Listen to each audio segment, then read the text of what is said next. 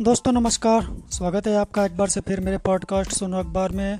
मैं उन्नीस सौ सैंतालीस का हिंदुस्तान बोल रहा हूँ, ये कड़ी चल रही है और हम इसके अंत के करीब आ गए हैं।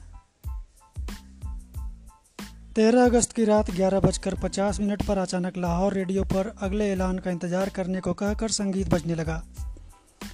दस मिनट बाद ही आवाज़ गूंजी की पाकिस्तान की ब्रॉडकास्टिंग सर्विस में आपका स्वागत है।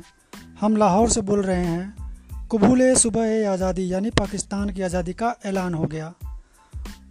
इधर 14 अगस्त उन्नीस सौ सैंतालीस की सुबह दिल्ली पर छाए बादल कुछ यूँ बरसे थे, मानो आज ही ब्रिटिश इतिहास के सारे काले पन्नों को धोकर सुनहरे अक्षरों में एक नई इबारत लिखने को आमादा हूँ। पूरा देश आज़ादी के उद्घोषों की टंकार से गूंज रहा था। सुबह से ही प्रभात फेरियाँ निकाली जा रही थीं और सभाएँ हो रही थीं।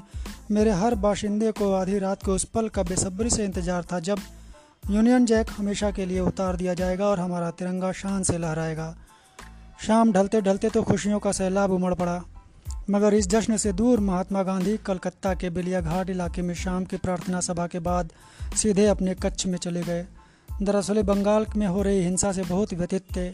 इधर दिल्ली में स्टेट काउंसिल हाउस के बाहर लोगों की भीड़ बढ़ती जा रही थी, गजब की उमंग थी, अजब उल्लास था। कोई तिरंगा लहरा था कोई शंख और घंटों की ध्वनि उत्पन्न कर रहा था। रात के ठीक 11 बजे डॉक्टर राजेंद्र प्रसाद की अध्यक्षता में संविधान सभा की कार्यवाही शुरू हुई तो सुचिता कृपलानी ने वंदे मातरम गाना शुरू किया। वंदे मातरम की गूंज जब बाहर पहुँची तो लोग भी अपनी जगह पर खड़े होकर यह गीत गाने लगे। आधी रात होने को थी, सभी को पंडित नेहरू के भाषण का इंतज़ार था। पंडित नेहरू का नियति से साक्षात्कार कराता एक एक शब्द इतिहास बन रहा था। और फिर ठीक बारह बजे अचानक शंख ध्वनि गूंजी। हर कोई रोमांच से भर गया। आज़ादी का शंखनाद हो रहा था। संविधान सभा के सभी सदस्य अपने स्थान पर खड़े हो गए और आज़ाद भारत में मानवता की सेवा करते रहने की शपथ ली। डॉक्टर राजेंद्र प्रसाद ने महात्मा गांधी के जयकारों के बीच घोषणा की कि संविधान सभा हिंदुस्तान की सत्ता संभाल चुकी है और 15 अगस्त उन्नीस सौ सैंतालीस से माउंटबेटेन आज़ाद हिंदुस्तान के पहले गवर्नर जनरल होंगे। दोस्तों, आगे की कड़ी में बताता हूँ आपको कि आज़ाद सुबह में आँखें खुली तो खुशी के आँसू छलक पड़े।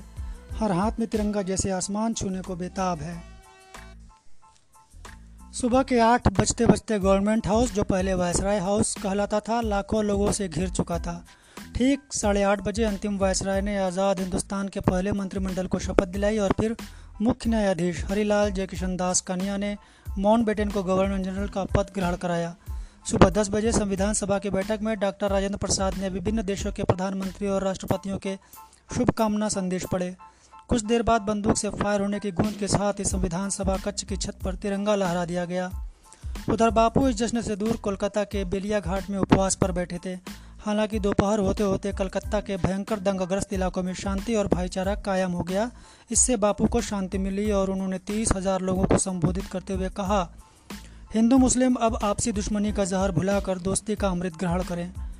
इधर शाम के पाँच बजने वाले थे और इंडिया गेट के पास प्रिंसेस पार्क में पाँच लाख लोगों का सैलाब उमड़ चुका था, क्योंकि यहाँ आज़ाद भारत का पहला सार्वजनिक कार्यक्रम होना था, जिसमें तिरंगा लहराया जाना था और नारों और जयकारों से आसमान गूंज रहा था। बैंड बाजे पर बज रही देशभक्ति के गीतों की धुनें जोश भर रही थीं। आलम यह था कि माउंट बेटेन और एडविना की बग्गी भीड़ में फंस गई। माउंट बेटेन ने वहीं से चिल्लाकर तिरंगा लहरा देने का आग्रह किया। इसी के साथ पंडित नेहरू ने आज़ाद भारत का पहला ध्वजारोहण कर दिया। लाखों लोगों के साथ ही माउंट बेटेन ने बग्गी में खड़े खड़े तिरंगे को सलामी दी। खुशी में हज़ारों महिलाओं ने अपने गोद के बच्चों को आसमान में उछालना शुरू कर दिया। नाचते गाते लोग सुध बुद्ध खो बैठे थे।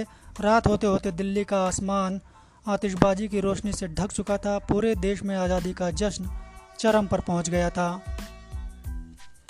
आज़ादी के जश्न की एक और तस्वीर आपके सामने रखता हूँ। 14 अगस्त उन्नीस सौ सैंतालीस की रात, मानसून दिल्ली को भिगो रहा था, यही आलम करोड़ों जोड़ी आँखों का भी था। कहीं खुशी के आँसू थे तो कहीं दर्द के आँखें सभी छलक रही थीं। माउंट बेटन आखिरी दस्तावेज़ पर हस्ताक्षर कर रहे थे। उनके घर के आँगन से ब्रिटिश झंडा यूनियन जैक उतर रहा था। दिल्ली असेंबली हॉल में आमंत्रितों का जमावड़ा था। शाम को जवाहरलाल नेहरू को लाहौर से एक फ़ोन कॉल आया था। इसके बाद उनके पास अपनी स्पीच को लिखने का टाइम नहीं था। उन्होंने नियति से साक्षात्कार टेस्ट विद डेस्टिनी नामक मशहूर भाषण दिया। नेहरू ने संकल्प किया कि जब पूरी दुनिया सो रही होगी, तब भारत स्वतंत्र जीवन के साथ नई शुरुआत करेगा। मंदिर, मस्जिद और गुरुद्वारे रोशनी से दमक रहे थे। बम्बई के मरीन ड्राइव से परेल की झुग्गियों तक के इलाकों में आधी रात दिन की रोशनी में तब्दील हो गई थी। शिमला की माल रोड पर साड़ी पहने महिलाएँ और धोती वाले पुरुष आधी रात को टहल रहे थे। अंग्रेज़ों के राज के दौरान माल रोड पर भारतीय प्रधानों को पहन कर आने की मनाही थी। कानपुर में अंग्रेज़ और भारतीय गले मिलकर बधाई दे रहे थे। अहमदाबाद में उस युवा टीचर को टाउन हॉल पर तिरंगा फहराने का गौरव प्रदान किया गया, जिसे 1942 में तिरंगा फहराने पर जेल हुई थी।